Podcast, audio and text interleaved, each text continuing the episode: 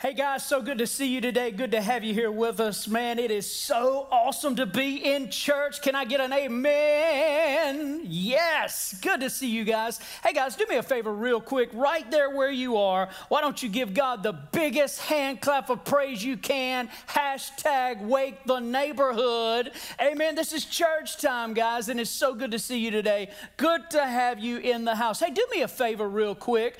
If you're watching online right now, I want you to share share this. Share it with everybody you can. Share it to your friends, share it to your neighbors, share it to your coworkers, and you know those people that you unfriended because of that thing they did. Why don't you go ahead and send them a friend request right now where they are and just hashtag you need this and share it with them also. Man, it's going to be a great day today. It's a great day to be alive as we're celebrating Palm Sunday today. This is the day where Jesus actually was entering into Jerusalem, and many theologians believe that it was up to a million people in and around Jerusalem at this time. Can you imagine that many people? The buzz that was going on, the celebrating that was happening. This was the triumphal entry of Jesus coming into Jerusalem, and there were so many people there celebrating and waving palm branches, which is where we get the term Palm Sunday from, and they're waving palm palm branches and they're shouting, Hosanna, Hosanna, blessed is he that comes in the name of the Lord. So it was a day of celebration. It was an amazing day. But with all that being said, for Jesus, it was actually the beginning of the end of his earthly life for Jesus this, this, this week right now that we're coming into. This was the beginning of the end because the events that would take place this week would culminate on the cross and Jesus giving his life for the sins of mankind. What's interesting to me about all of this is that none of this took Jesus by surprise. He knew everything that was going to happen this particular week. He knew all the events that were going to take place.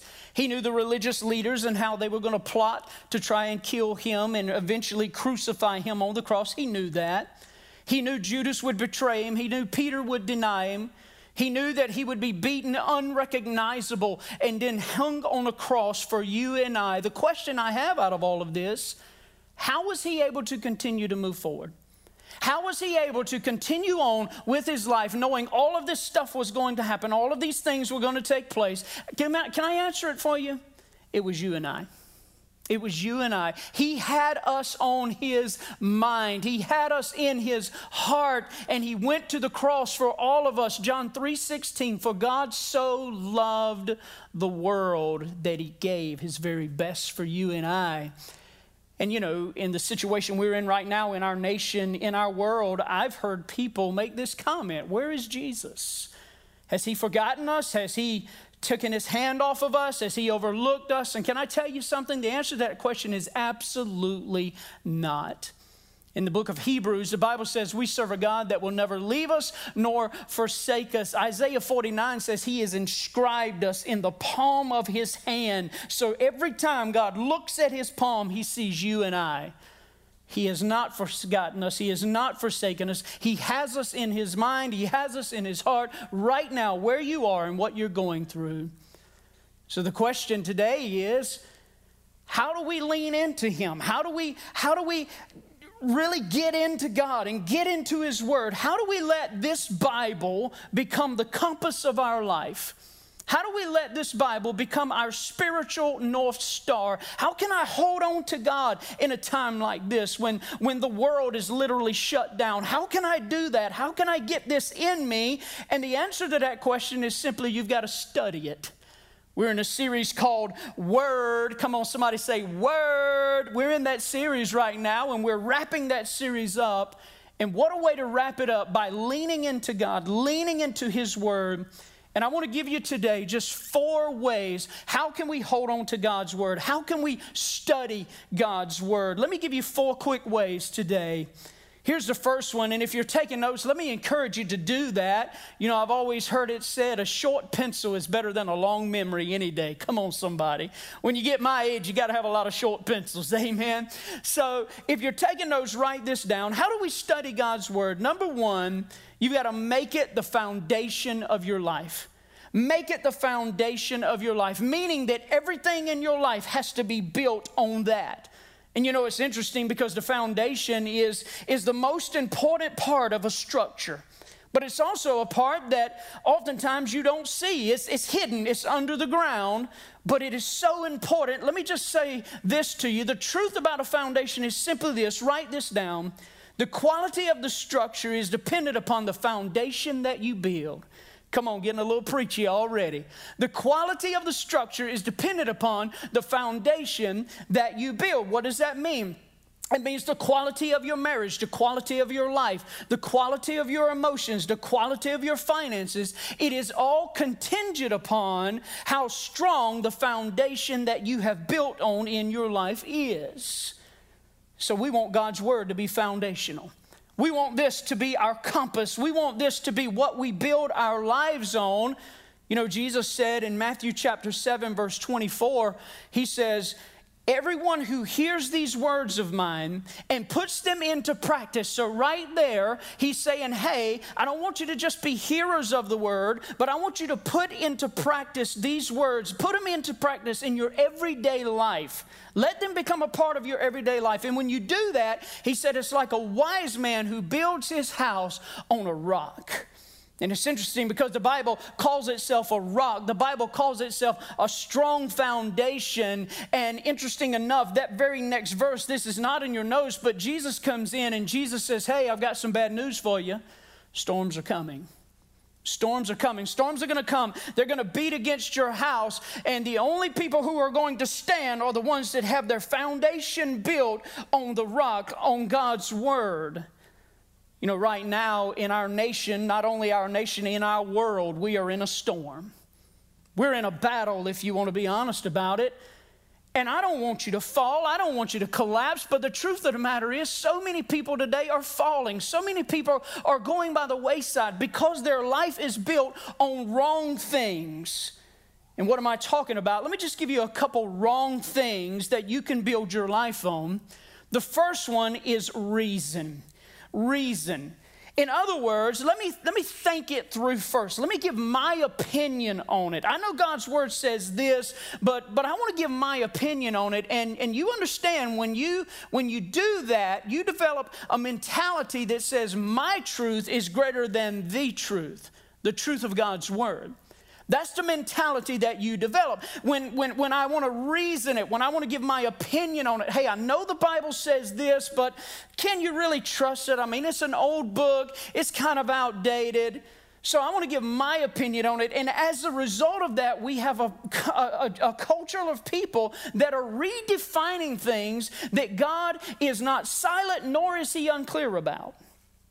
We have people redefining marriage. We have people redefining sexuality. And yet the Bible says that there's a way that seems right unto man, but the end, it leads to death. Can I say you something? You can't build anything on reason. Anytime there is a conflict with something that you think is right versus God's word, you say something right and God's word says something different. Listen, don't go with you, go with God. Why? Because God is bigger than us. God is stronger than us. He's smarter than us. So let's go with the smart one, not us. So don't build your life on reason. Here's the second one we try to build our lives on feelings. Feelings. And can I just tell you something? Can I be honest with you today? This is the most ridiculous thing to build your life on is feelings. If it feels good, do it. If it feels good, it must be right. And I want to be very clear about something. I want you to lean in right where you are right now. Your feelings will lie to you all of the time. All of the time. I mean, feelings are wonderful, but you can't trust your feelings. Matter of fact, if you try to go with feelings rather than God's word, chaos will always be right around the corner for you. And it's interesting because we see a prime example of this in the scripture, in the book of Judges. And in my opinion, Judges is one of the most chaotic books in all of the Bible. And it was a time in Israel's history where, where the people didn't have a king, they didn't have anybody to tell them what to do, and they didn't want God as their king. And so, the result of all of this, the last verse in the book of Judges says this At that time, there was no king in Israel. There was nobody to tell them what to do. They didn't want God as their king. And as a result, the people did whatever they felt like doing.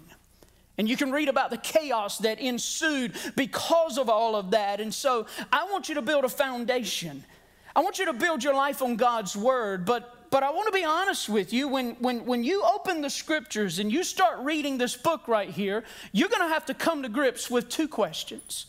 The first question is simply this What do I do when I read something I don't understand?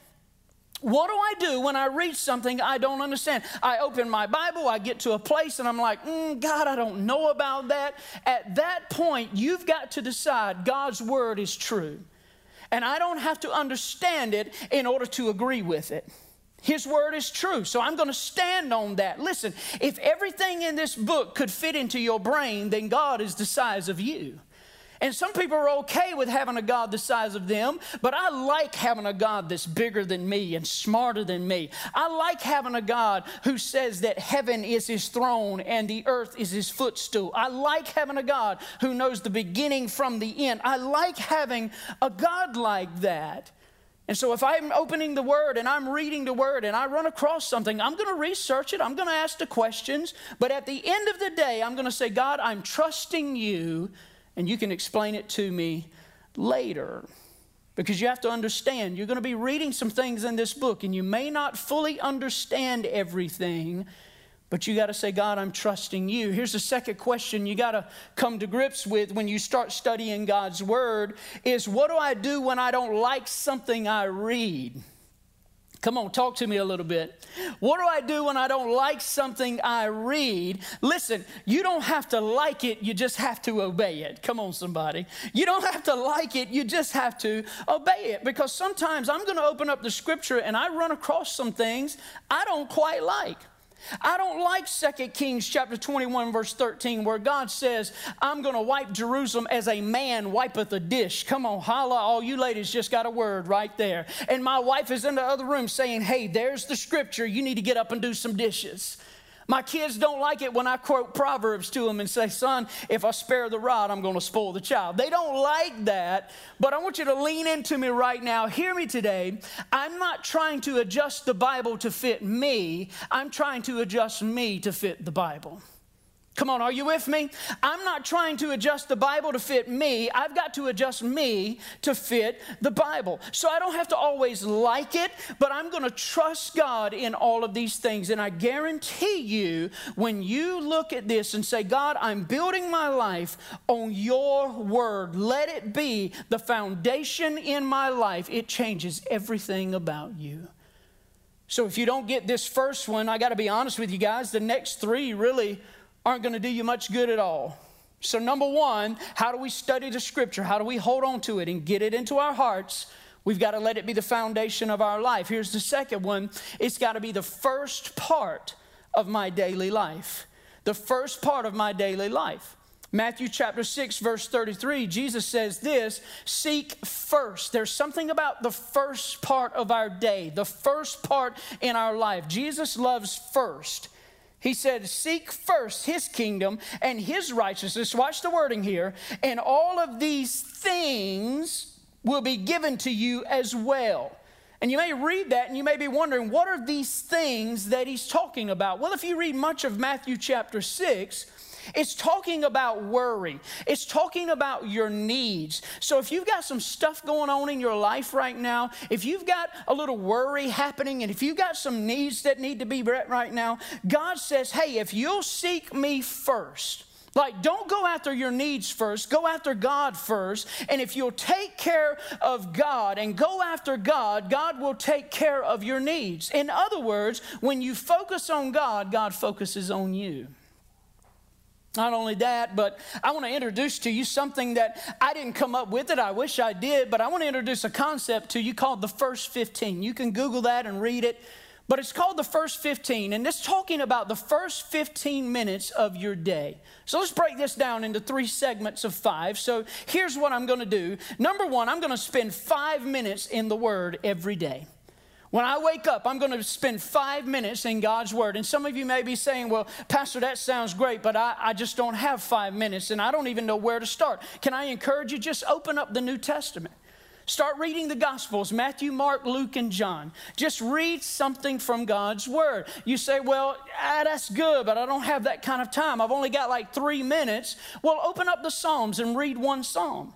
Some of you are like, well, I don't have three minutes. I've got like a minute and a half. Well, read a proverb, brother. Amen. Read something. In other words, I would rather you read one sentence every day than read nothing.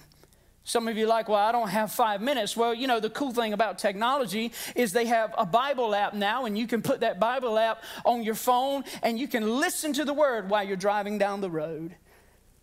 Here's the thing I want you to get when your eyes first pop open in the morning, I don't want you to look and listen to news media. I don't want you look and listening to social media. I want you look and listening to God's media. Because when you do that, here's what's going to happen. Psalms 119, 105. Your word is a lamp unto my feet and a light unto my path. So now I've got wisdom for the appointments that are ahead of me, for the job, for the school, and all of these things. So I've got to spend five minutes in the word. Here's the second one I've got to spend five minutes in worship.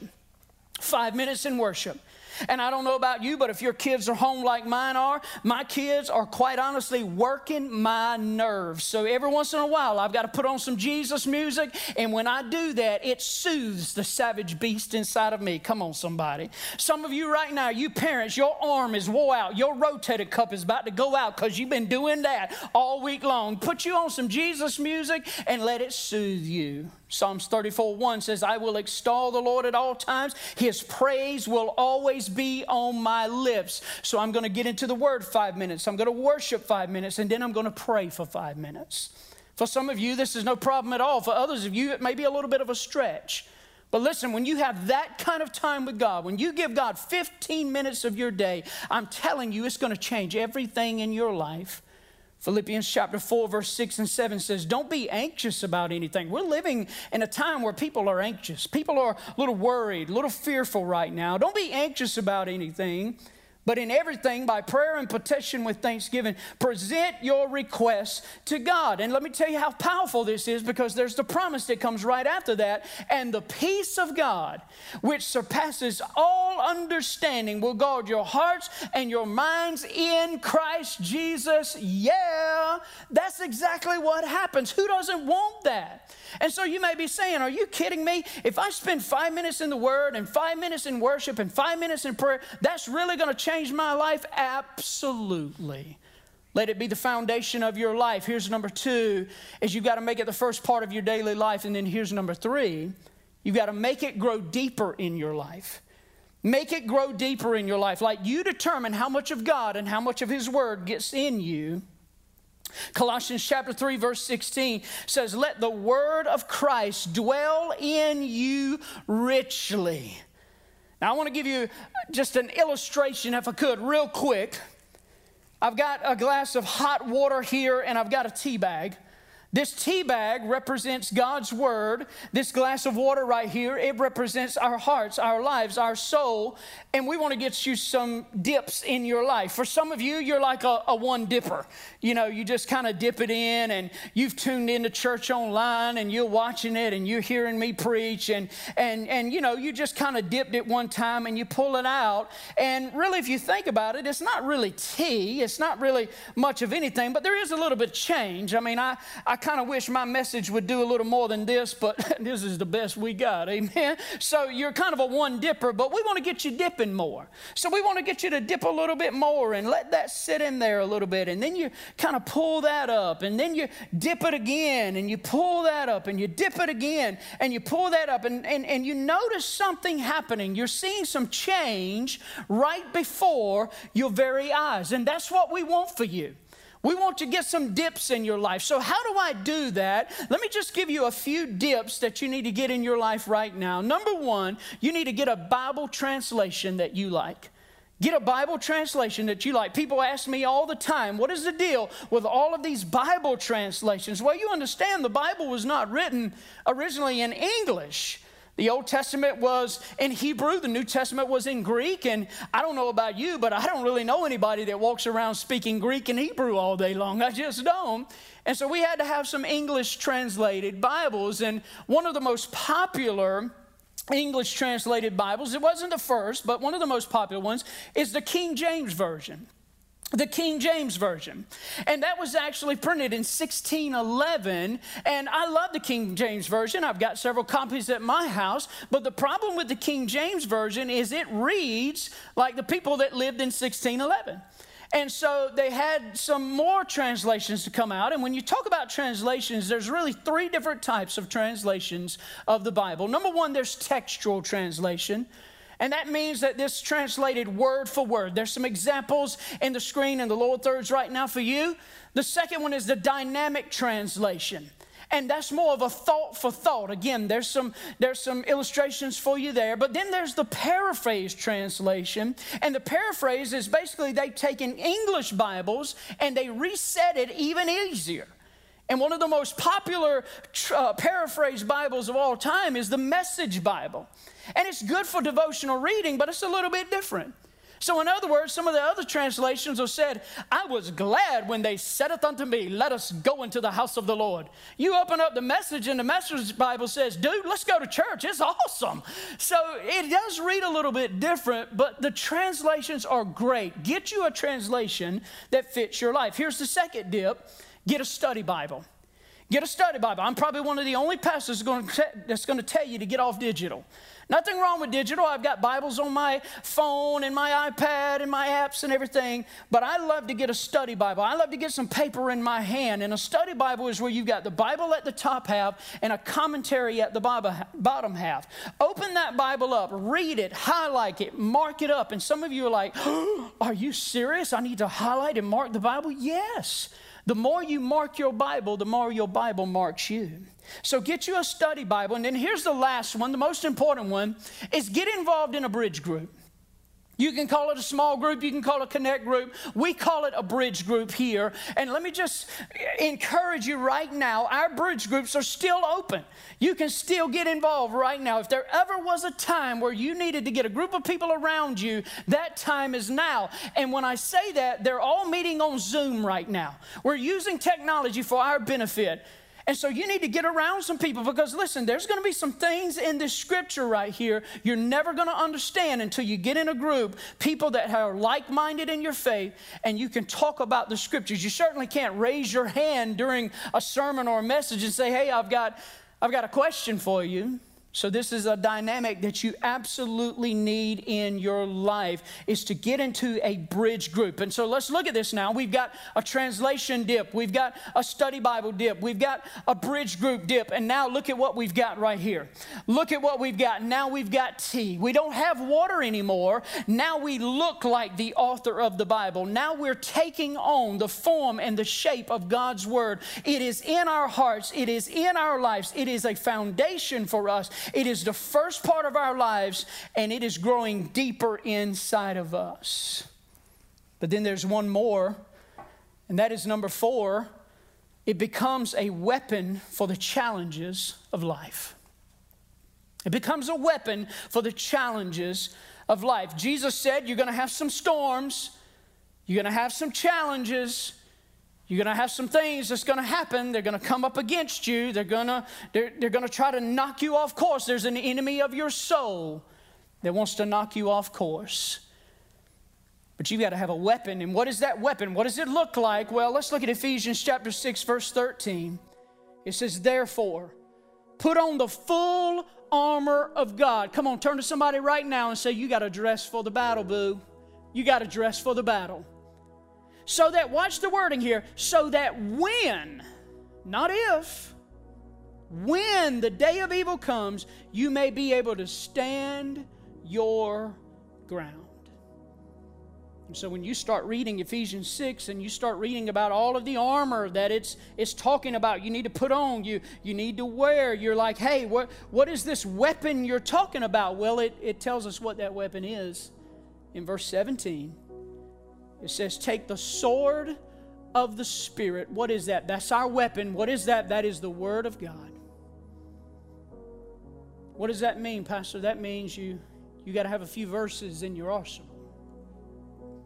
You got to have some scripture inside of your heart to help you combat the enemy of your soul that's coming against you, those storms that's blowing against your house right now, the, the storms that our nation is in right now. You've got to have you've got to have an arsenal inside of you, and that's God's word. For some of you right now, you're in a financial challenge. And it's tough. I know it is. You're wondering, man, how are we going to make it? How, where, where's the income going to come from? You need to have Philippians 4.19 in your arsenal. You know what that says? That says, My God shall supply all my needs according to his riches in glory. Maybe you've got a family member, someone right now that's sick, and, and listen, when we get someone in our family sick, we, we believe in carrying them to the doctor. We believe in giving them medicine, but I'm also quoting Psalms 103, verse 3. Bless the Lord, O my soul, who forgives all my sins and heals all my diseases. Maybe you've got some fear going on. It's a scary time. You know what? You need to have Psalms 27 1 in your arsenal. The Lord is my light and my salvation. Whom shall I fear? 2 Timothy 1 7. God has not given us the spirit of fear, but power, love, and a sound mind. Pastor, what do I do when I come up under attack? I feel like I'm under attack right now. You need to have 1 John chapter 4 verse 4 in your arsenal that says greater is he that is in me than he who is in the world. You need to have Romans 8:37 in your arsenal that says you're not just a conqueror, but you're more than a conqueror to him that loved you. Yes, some scripture in your heart. There ever was a time that we needed to lean into God's word That time is now. How do I hold on to this? How do I make this the compass of my life? How does this become my spiritual North Star, if you will? You make it the foundation. Everything in your life is built on it. You let it be the first part of your daily life. You let it grow deeper inside of you. And you take some of these verses and you use them as a weapon. Put it in your arsenal. Some of you right now, you're saying, Man, I, I just don't know what to do. How am I going to make it? How am I going to come out of this? Can, can I just give you a scripture that you can hold on to? Psalms chapter 119. That's the, that's the longest chapter in all of the Bible. Psalms 119, verses 9 through 11. How do I make it? How am I going to come out of it? How are we going to survive? How is everything going to be all right? Is everything going to get back to normal? I don't know what's going to happen. How can you hold on to God's word? How can you study God's word? How can you do that? Here it is. How can I overcome by living according to God's word? Living according to his word. David goes on and says, Hey, I've taken this and I've hidden it in my heart that I might not sin against God. On this Palm Sunday, when Jesus come riding into Jerusalem, he had you and I on his heart and on his mind, and he still does today. So let me ask you a question where are you at? Where are you at right now? Where are you at with your walk with God and your relationship with Him? God loves you. Can I tell you something? He hasn't forgotten you. He knows exactly where you are, He knows exactly what's going on. His eyes are on you. He's just knocking at your heart. He says, Hey, I want a relationship with you. Hey, I've got a destiny for you. I've got a a plan for your life, would you just be willing to open up your heart right now and say, Father, I need you. Come into my heart, come into my life. Forgive me of my sins. Lord, I resign today as the CEO of my life, and I give you everything. Guys, if you've prayed that prayer right there, right now in the chat box, why don't you let us know, hey, today is a great day. I've received Christ. I've prayed that prayer. I've resigned as CEO of my life. I'm going all in for Jesus Christ. If you prayed that prayer, let me be the first one to say, Praise the Lord for you. Guys, we love you. We don't want you to fall, we don't want you to collapse. Build your life on God's Word. Let it be a foundation, let it be the first part of your daily life. Let it grow deeper in you, and let it be a weapon for the storms of life. Guys, I love you today. Father, in the name of Jesus, thank you for moments like this. Our desire, God, is, is always to be together, to be assembled together, to be in your house, but Lord, circumstances beyond our control are keeping us from that. But Father, we thank you for moments like this we thank you for the opportunity to be able to come together, all of us online, all over the world, right now, leaning into you, leaning into your word. Father, we thank you for these moments. Thank you for those who have made the decision today to say, I'm going all in for Jesus Christ. I'm giving him everything I've got. I'm not holding back anymore. Thank you for those. And God, we pray for healing in this land. We pray for restoration in this land. Lord, we give you our lives in Jesus' name. Everybody all over right now online, give God the biggest hand clap of praise you can. Come on, hashtag wake the neighborhood. Amen. Thank you guys. Hey, we'll see you soon. Love you. Be blessed.